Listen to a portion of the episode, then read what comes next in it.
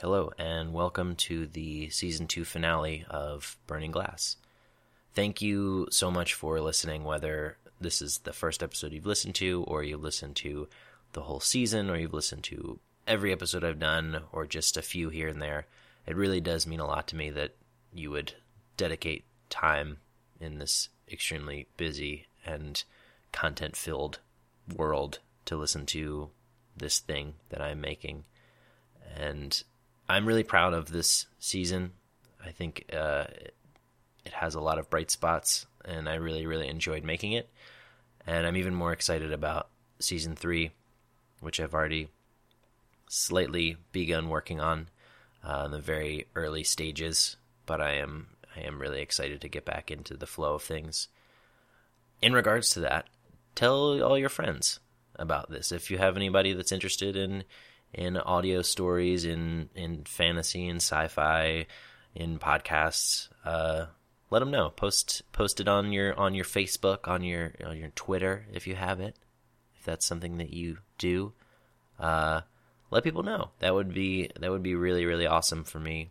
Um, and if you want, you can review the podcast. You can review Burning Glass on, you know, iTunes or or Spotify all of those things would be would be super super helpful and really awesome and i would very much appreciate it.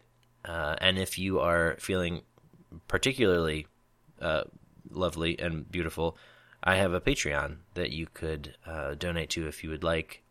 Uh, it's all linked on my website which is burningglasspodcast.com there is a donate button which will take you to my my patreon.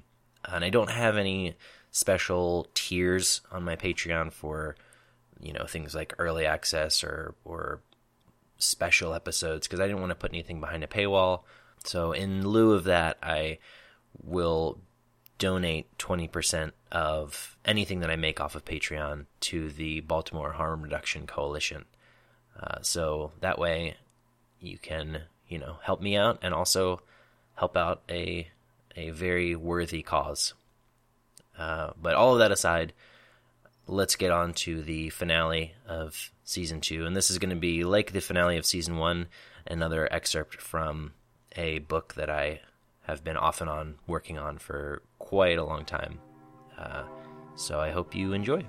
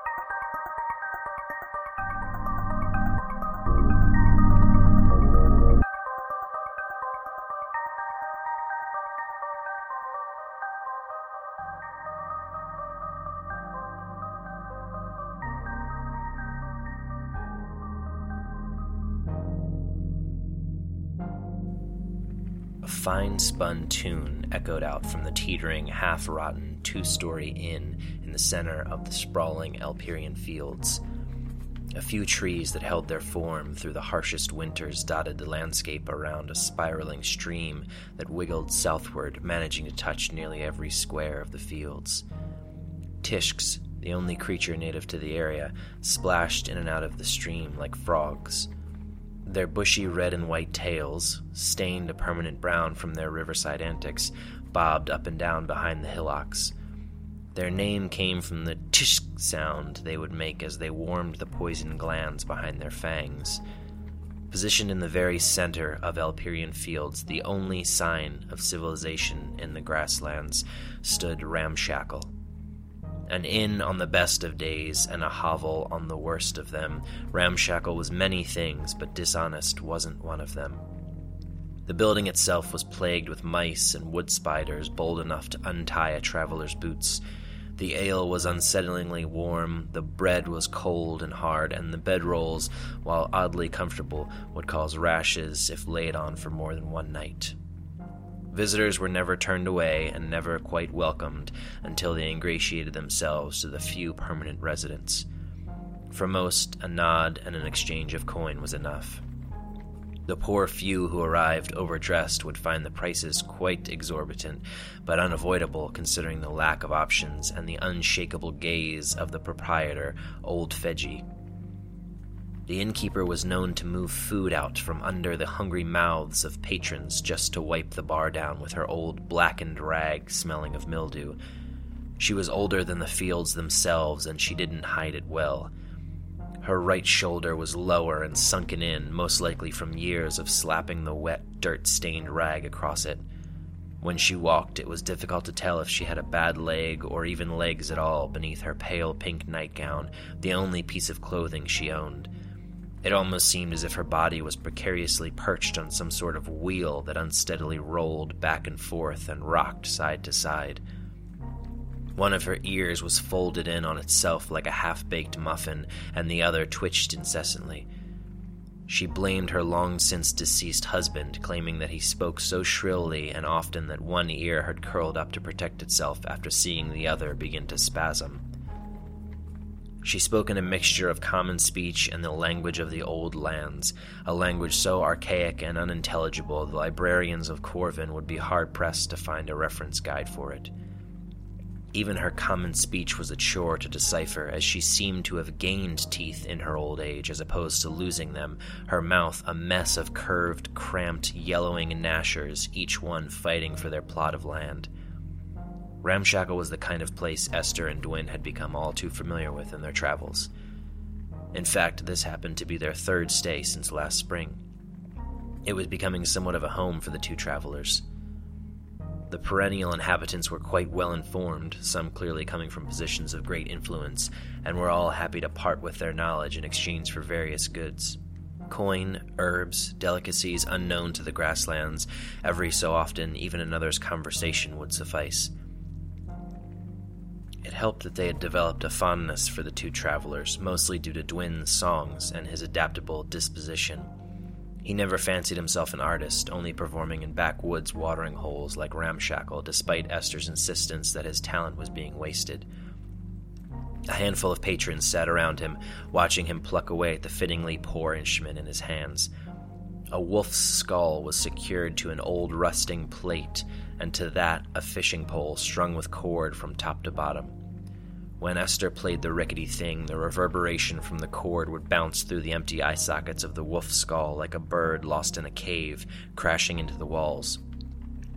Dwyn, however, could wrangle a tune from the depths of the bone that was rhythmic and soothing to the ear, an unteachable magic, to be sure.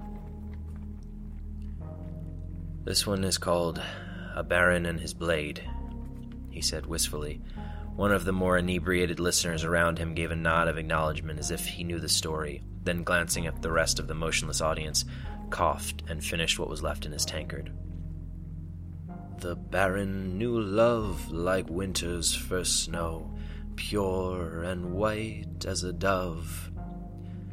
A chilling sweet blow, and like the winter it came, and soon it would go leaving only the Baron in old ragged robes. He knew it so well, the cold sting of night. It came and it went, nearly every moonlight. His lover could not bear to see him this way. The Baron cared not, and went for his blade. The two were a pair, all steel, flesh, and famished, the blade in the air, the Baron diminished. His lover, through tears, asked, My dear, what do you want? The Baron held fast the blade at his chest. Nothing, my dear, just winter at last. The drunkard dropped a few coins into the mug at Dwyn's feet. Dwyn nodded to him before beginning Traveler's Plight. Ester glanced about the room, taking in the small crowd. Sitting closest to Dwyn were Adi Jasper and Ogre of Knockstead. Adi could talk for hours without taking a single breath. He was short and thin and younger than one would think. Age spots dotted his head beneath wisps of black hair, despite the past winter only being his 29th. He insists that a witch cursed him with old age after she found him asleep on her roof in Tarn Valley. Just a sweet young lad I was dreaming under the stars, he would say defensively in his quiet, quick way of speaking. She must have been the most spiteful creature I ever did meet, that old hag. Stories of witches and curses grew like weeds in Ramshackle, but Adi was one of the few whose word could be trusted. Should he ever be confronted with a question he didn't know the answer to, he would stop and stare for a moment before slowly shaking his head and saying, Beyond me. Just plain beyond me, that one is. Only Old Fedgy knew why Adi was there. Old Fedgy always knew. Adi would only say that he came to Ramshackle looking for something a bit simpler. Just a roof and a fire and a bit of company, that's all. Ogre of Knockstead was another story. A broom shrub of a man, he stood not an inch above Adi, but bulged at the sides enough for children to play hide and seek around him. He wore his golden hair cropped and straight up, and his beard tangled and long. Golden arm hair curled out from the sleeves of his tunic like a scarecrow. His right hand was missing three fingers, and the back of his neck was scarred tremendously, a wedge of skin missing entirely. He was a harsh man of harsher descent. He wouldn't speak of the lost fingers, but the scar on his neck he freely explained. My old man gave me that. The bloodless bastard. He only ever loved my brother, you see, since I killed my mother on the way out. He didn't take kindly to that. Neither did my brother. He used to tease me about it. Any time we'd head into town, he would call out, Watch out for this one, he's a real lady killer. The beating started when they knew I could fight back. It was pointless, of course. They were both bigger and stronger than I was, and they never fought me squarely. One day my brother went missing, and my father, sick with grief, tried to cut my head off with a dull farm axe.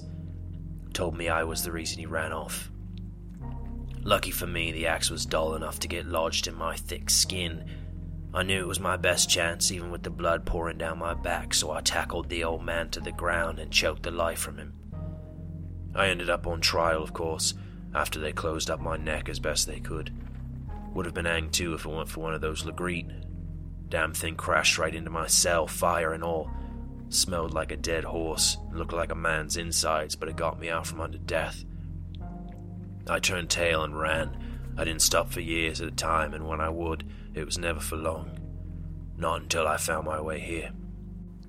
During their last visit to Ramshackle, Ester asked Ogre if he knew what happened to his brother, and the man snorted, saying, Course I do, I buried him. Well, I killed him first, and then I buried him. Didn't think the old man would react quite like he did, but I'd do it again. A few others Ester didn't recognize sat listening to Dwyn, as well as an old noblewoman named Bellona Ovia. She would only answer to Bell, and a purveyor of poisons, what he called poultices for the sick of mind, named Helson Poole. Hello there, Ester. What's it been? Seven months? said a raspy voice to her left. Turning, she saw Savish of Delgamore, one of the oldest residents of Ramshackle, behind only old Fedgy herself. He, like many who came through the inn, had abandoned his family name long ago, choosing instead to carry the name of his place of birth. Delgamore was far to the northwest, a brutal place if the stories were to be believed. The streets were lined with the bones of the deceased, some dug up before the meat could rot from them. A green smoke hung in the air, biting the lungs and stinging the eyes. Wolves roamed the alleys instead of cats, and crows with bloodied beaks screeched from the rooftops where songbirds should be. Some even said if the time was right, you could hear the city moan in distaste of itself, if the stories were to be believed.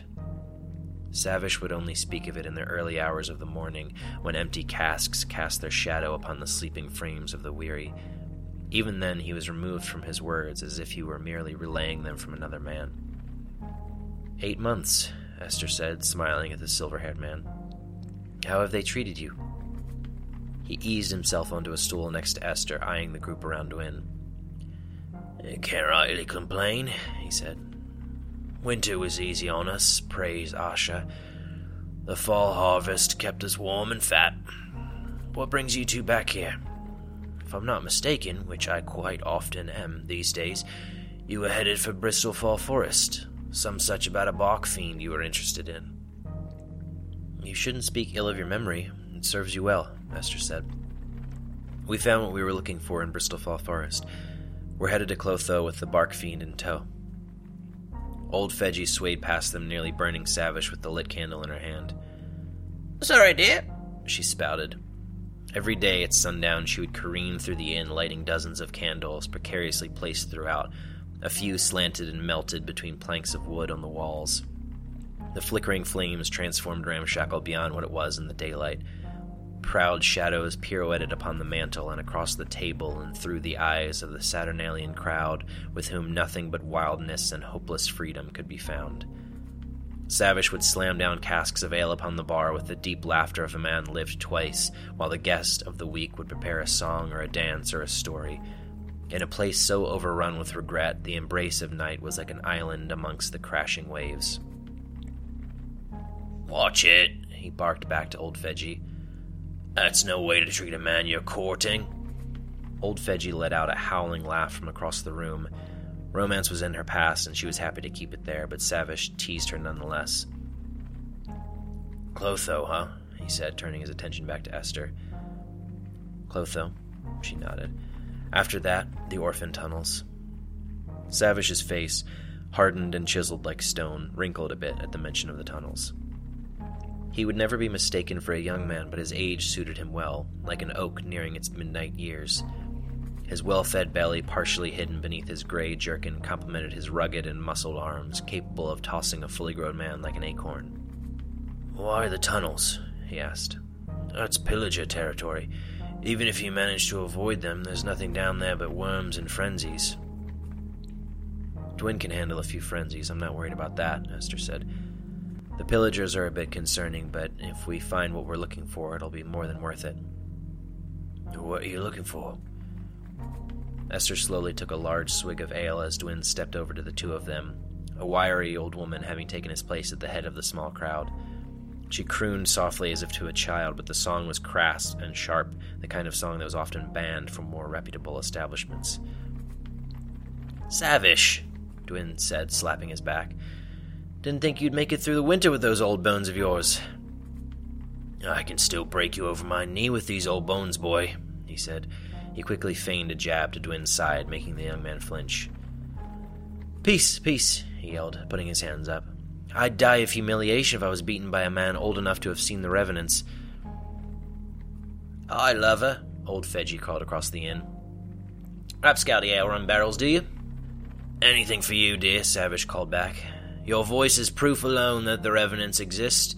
Only a celestial hand could craft such a melodious sound. He winked at Ester and Dwyn, then headed for the stairs to the cellar, only to be hit in the side of the head with a wooden ladle hurled by the innkeeper. A maniacal laughter echoed across the room, followed by a shout of, Berong on you, Daniel Suffren! Dwyn took a seat next to Ester and let out a wide, long yawn. Both wore dark leather cuirasses beneath sand colored cloaks pinned to their shoulders with wooden pauldrons crafted by Dwyn himself. Ester's hair, the color of dark syrup, loosely framed her unquestionably beautiful and stern face, while Dwyn's thick black braids were tied back in a tangled knot out of his handsome face, a soft counter to Ester's. Did you have to sing that one? Ester said, staring at the chipped floorboards. No, I didn't, he responded with a low, earnest tone. But it's important to me. More than it should be, maybe, she said, turning to face him. They sat for a moment in their shared silence, the stirring of the inn fading around them like breath on a winter breeze. Ester could see in him still, as clear as if it were written on his skin. He reached into a pocket of his cloak and withdrew a pine cone covered in red wax, carefully fingering it. He would often boast of the good luck it brought, but Ester knew the truth of it. It was an anchor for him when his surroundings splashed over the bow, she was often surprised by what he felt to be rough waters, but wasn't one to question another's comfort. How much do you reckon Bartholomew will give us for the little one? he asked, rolling the pine cone back and forth along the bar. More than what he gave us for the underfin, she said. Even with his convenience tax, it should still be worth three or four bolts, the old miser. Three or four bolts? Dwyn gasped under his breath. We can recanvass the wagon and get Ard and Ord a good cleaning after that. What's left we can use to. What's left after that we save, Ester interrupted. We've been drinking too much. Besides, the barley wine in Clotho is as much swamp water as it is barley wine. You're right, you're right, he said, a slight twinkle leaving his eye. I suppose I'll make the most of the old ramshackle brew before we hit the long road of sobriety. Old Fedgy, what's a struggling artist have to do to get a mug of ale around here? Oh, sodden off, she shouted back, wobbling towards the bar. You'll get un good ale already once I get un in Liga. Sounds like a deal. He slipped the pinecone back into his pocket and placed a few copper thirds on the bar just in time for old Fedgy to splash ale on them as she slid the drink over. Ester smiled and clinked mugs with her companion, knowing full well that they would get a later start in the morning than she would like. An inevitable side effect of staying in Ramshackle, the best, worst inn in Elusia.